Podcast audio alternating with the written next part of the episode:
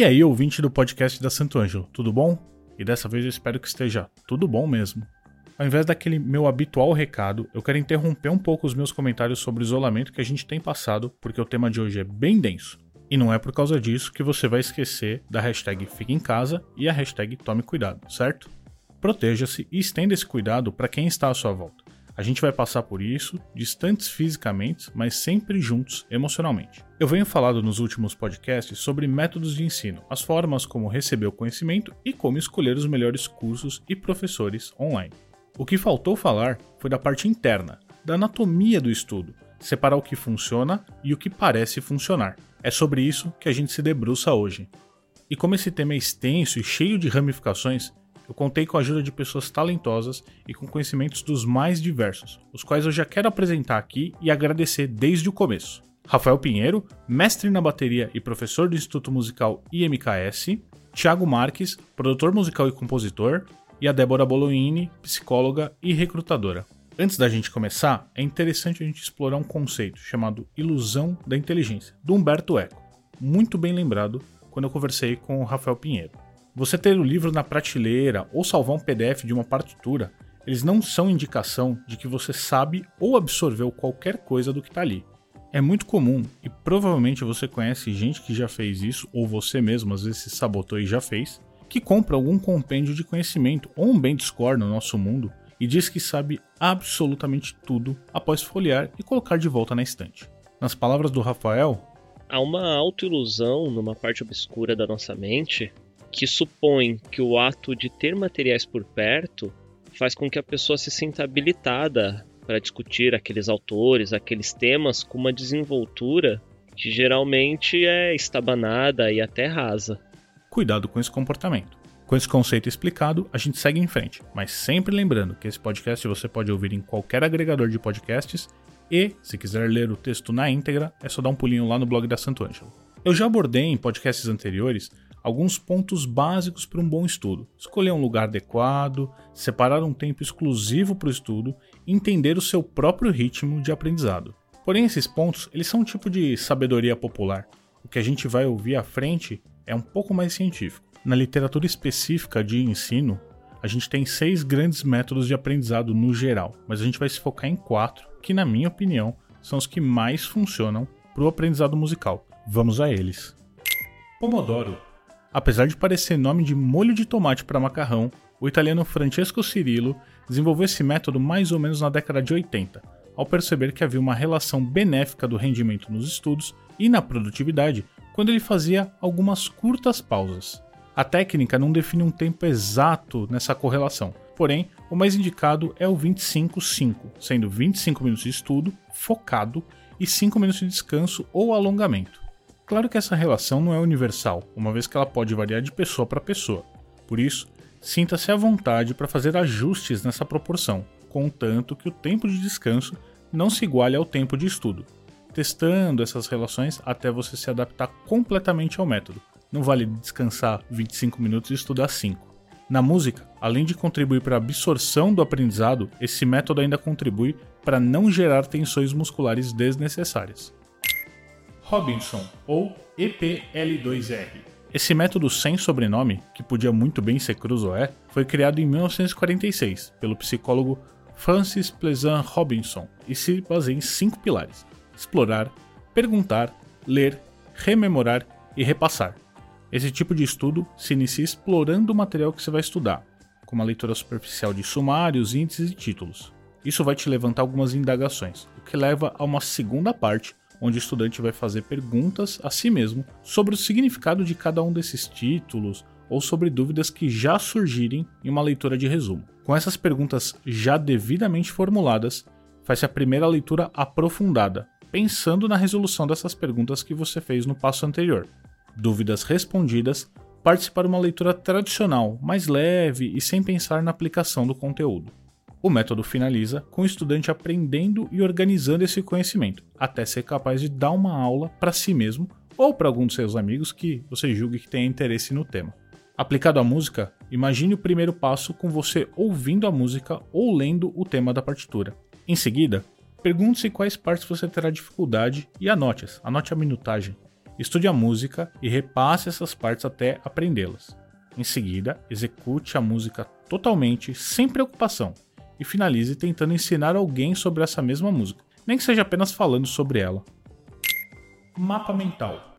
Mais uma invenção vinda do hemisfério norte, feita na década de 70 pelo escritor Tony Buzan.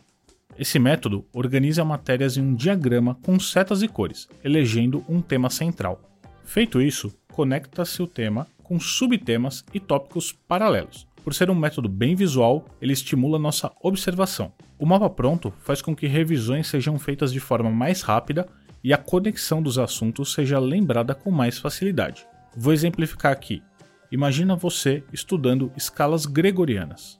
Os temas paralelos aos modos gregorianos seriam escalas maiores e menores, tanto as harmônicas quanto as melódicas, cromatismos, campos harmônicos e intervalos. Organizando isso como um mapa, fica mais fácil visualizar e retomar o que você tem dificuldade. Sistema Leitner Sebastian Leitner desenvolveu esse sistema na Alemanha da década de 70, baseando-se em caixas que representam a fixação do conteúdo em certos intervalos de tempo. Abro aspas novamente para o Rafael Pinheiro. Então, na prática, o aluno coloca os cartões com as perguntas numa caixa número 1 e em seguida ele pega cada um dos cartões e tenta responder a uma pergunta. Se ele acerta a resposta, ele coloca esse cartão na caixa número 2. Se ele erra, ele deixa na caixa número 1.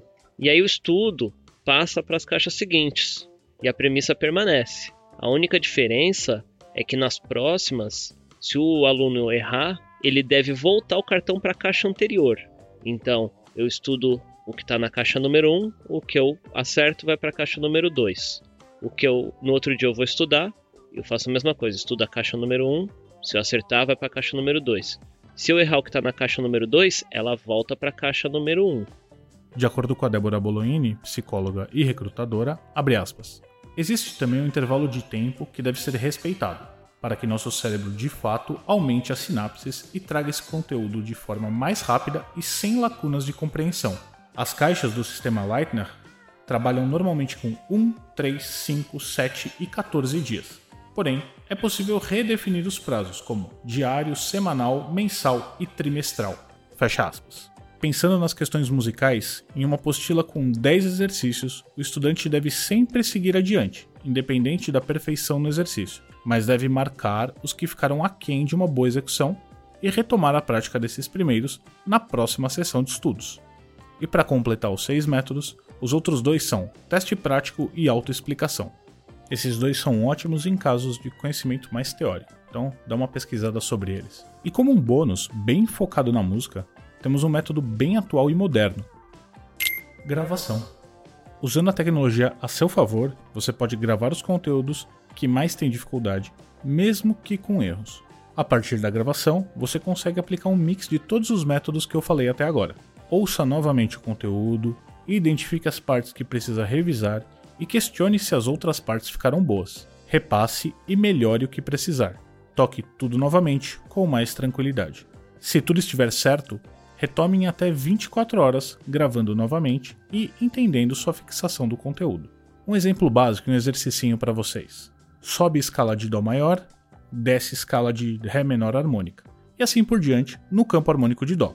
É um desafio para você fazer nessa quarentena, conforme for sobrando tempo na sua casa.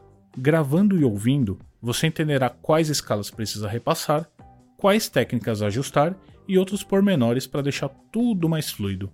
Tendo em vista todos esses métodos, precisamos pensar também no como funciona aprender e como nossa memória age nesses momentos. E para a gente aprofundar um pouco mais, o Rafael Pinheiro vai detalhar essa pesquisa dele nesse tema. A nossa memória é separada em dois tipos: memória de trabalho, que é como se fosse um quadro negro que precisa ser apagado toda vez que ele chega ao fim, é o que a gente chamava de memória de curto prazo, e a memória de longo prazo é o que a gente chama de memória de depósito, porque ela é como se fosse um grande depósito, onde a gente vai colocar diferentes tipos de memórias de longo prazo, em que elas vão estar localizadas em diferentes regiões do cérebro. Então, as pesquisas mostram que quando você insere pela primeira vez algo na memória de longo prazo, você vai precisar de mais repetições para aumentar a chance de que aquele conceito continue a ser armazenado e que ele possa ser recuperado. É como se você tivesse que pegar ele várias vezes numa prateleira para de fato lembrar onde ela está. Então, as memórias de longo prazo exigem exercício permanente até que ela se torne automática. E aí, quando você faz um exercício pela primeira vez, o seu cérebro gera uma determinada quantidade de conexões, só que de qualidade limitada. No entanto, se você não retoma esses exercícios em breve, num curto prazo de tempo as conexões se apagam. A Barbara Oakley ela brinca com a ideia de vampiros metabólicos no livro dela. A memória de trabalho, então, é a parte que tem a ver com o que você está processando imediatamente e conscientemente no cérebro. Antigamente, a gente costumava pensar que nossa memória de trabalho poderia ter cerca de sete itens ou pedaços de memória. Mas agora acredita né, mais amplamente que a memória de trabalho só consegue conter quatro pedaços de informação. Só que como a gente tende a agrupar automaticamente os itens de memórias em outras pequenas partes, parece que a nossa memória de trabalho é maior do que ela realmente é, e não tão pequena com quatro pedaços. Então você pode pensar na memória de trabalho como, como se fosse um malabarista. Os quatro itens só ficam no ar porque você continua adicionando um pouco de energia nesse movimento. E aí essa energia é necessária para que os vampiros metabólicos, que são processos naturais de dissipação né, do nosso cérebro, não suguem essas memórias. Então elas permanecem ali. Então, em outras palavras, você precisa manter essas memórias ativamente. Caso contrário, o seu corpo ele vai desviar a energia para outro lugar e você vai esquecer essa informação que você recebeu, que é outro fator importante que a gente tem que considerar quando estuda, que é a curva do esquecimento. Essencialmente, ela diz que a primeira vez que você ouve uma aula ou estuda alguma coisa novo, a sua chance de retenção melhora em até 80%, caso você reveja esse conteúdo nas próximas 24 horas.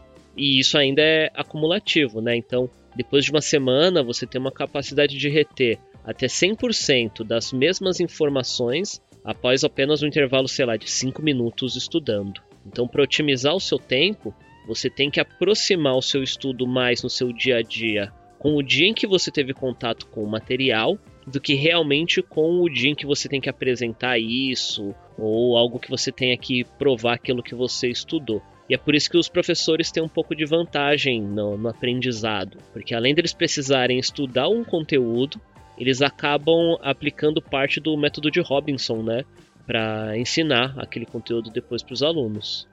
Unindo as informações até agora passadas, o método de ensino, o método de estudo, memória, local, bons professores e foco, é possível extrair o melhor na hora de aprender.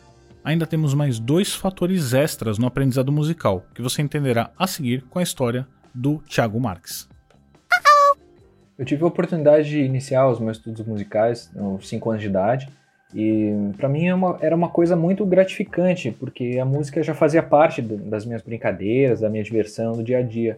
E naquele momento, por mais novo que eu fosse, por mais que as crianças em geral não, não costumam ser tão fãs de fazer tarefa em casa, fazer deveres de casa, é, o meu motivador principal era o gosto que eu tinha pela música. Eu realmente gostava do que eu estava fazendo né, naquela época e brincava com aquilo, me divertia. É, então, por mais que às vezes é, eu tava, fazia aula e, e levava uma tarefa para casa, fazia parte do meu dia a dia brincar com aquilo. Então, é, passar de uma brincadeira com algo que me interessava para um estudo formal não foi tão difícil assim, né? Eu estava motivado a fazer aquilo. Um pouco mais tarde, por volta dos meus 12, 13 anos de idade, após algum tempo sem ter aulas, fiquei ali por algum tempo né, sem, sem professor, é, eu procurei por conta própria né, um, continuar meus estudos né, formais com, com outro professor porque naquele momento ali da vida, além do gosto da música, eu já tinha mais um motivador, que era a vontade de me desenvolver para poder tocar melhor, poder tocar bem e poder tocar junto com outros amigos e outras pessoas, né, formar uma banda. E foi que eu fiz. Eu segui estudando por alguns anos com, com outro professor, além do conteúdo teórico e prático, né, que, que eu tinha nas aulas, ele me estimulava a seguir um calendário onde eu anotava as horas diárias né, do, do, estudo, os tópicos que eu tinha praticado naquela semana, e eu comecei a adquirir mais disciplina, né, e tentar fazer meus períodos de estudo renderem quanto mais, porque eu realmente tinha essa, essa motivação, né, já Depois já entrei na minha primeira banda, fiz a primeira gravação e queria evoluir, evoluir, né? Realmente cada vez mais me aprofundar no estudo da música. Já perto dos meus 18 anos, eu já tinha em mente que eu queria cursar a faculdade de música, queria ter uma carreira, né, como músico, essa visão talvez um pouco mais profissional da coisa. E nessa época eu passei a estudar com outro professor, um professor de piano, e ao mesmo tempo fazer um curso extra que ajudava na preparação da prova específica, né, dos cursos de graduação de música. Ou seja, eu acrescentei nesse momento outro motivador. Né? Eu estudava todo o material possível, todo o tempo possível que eu tinha, porque o meu objetivo naquele momento era, era claro, né? Era entrar numa faculdade de música, era dar outro passo né, no que eu vinha fazendo com a música até ali. E entrei, entrei para a faculdade de licenciatura em música, e durante a faculdade eu comecei também a trabalhar como professor de música, né, numa, numa escola de música. Nesse tempo eu comecei a conhecer o outro lado da coisa, digamos assim, né? o ponto de vista, né, digamos, do estudo musical, mas o ponto de vista do professor, né, o ponto de vista do docente. E justamente com isso veio um novo desafio, que era como manter o aluno interessado, tá? como, como motivar ele né, a manter o estudo eficaz em casa, estar tá engajado para a próxima aula, estar tá curtindo aquilo ali, né, e também querer evoluir naquilo. E a resposta, na verdade, já estava pronta no meu próprio trajeto como estudante. Né? Era o objetivo. Qual o objetivo? É muito importante saber identificar a razão, né, o ponto focal da motivação a estudar qualquer área do conhecimento. E o desenvolvimento musical ele não é diferente. É importantíssimo ter claro para si mesmo o porquê né, do esforço e da dedicação, principalmente quando esse esforço, né, a dedicação, o consumo de tempo são, são levados ao que a gente chama de alto desempenho, né, a um nível muito alto. Manter a disciplina o nível prático demanda muito né, do tempo, da mente, inclusive do corpo, né? A gente sente isso fisicamente. Por isso, ter objetivos claros, né, esses objetivos bem na nossa frente, eles são fundamentais para a eficácia do estudo musical. É, aqui nesse ponto né, de, de alto desempenho, eu ressalto um paralelo bem importante, né, que na música ou nas artes em, geral, né, não acredito que o estudo pelo estudo, digamos assim, quando a gente começa a ter um foco tão grande evoluir, evoluir, evoluir, ter um nível técnico tão alto que às vezes a gente acaba perdendo um foco um pouco da arte, da musicalidade. Né? Não que isso aconteça sempre, mas isso é, deixo aqui como uma advertência de algo que pode acontecer. Né? Eu não acredito que o estudo pelo estudo ou a mera evolução do que quer que seja seja um bom objetivo. Né? Uma busca de evolução técnica por si só não forma um alvo interessante do ponto de vista artístico e musical e criativo também. A música ela tá aí para que a gente se expresse, né? Para a gente criar coisas, para a gente se comunicar, para a gente colocar um pouco da gente ali, né? A nossa atitude. E dificilmente isso poderá ser feito apenas com repetições de exercícios que às vezes ficam sem sentido fora do campo do estudo, né? Então, além da motivação, a criatividade é a chave para a gente tornar horas e mais horas de estudo em música e em arte. Tem uma coisa que eu sempre lembro quando eu falo sobre criatividade, que é o que eu ouvi do John Cleese, que é ator, escritor, comediante e produtor inglês. Ele é muito famoso pelo trabalho dele com Monty Python. Eu vi algumas, algumas palestras dele onde ele fala sobre a chave para criatividade e para soluções mais criativas. Né? Ele, foi, ele é uma pessoa é, que é muito conhecida realmente por ter enfim, várias coisas muito criativas, né? E ele diz que, conforme o que ele estudou e da própria experiência dele, a chave para essa criatividade, para soluções mais criativas, que é justamente o que a gente busca né, quando a gente vai no, processo de composição de uma música, na criação de um solo, na criação de um timbre diferente, na nossa voz ali na música, né?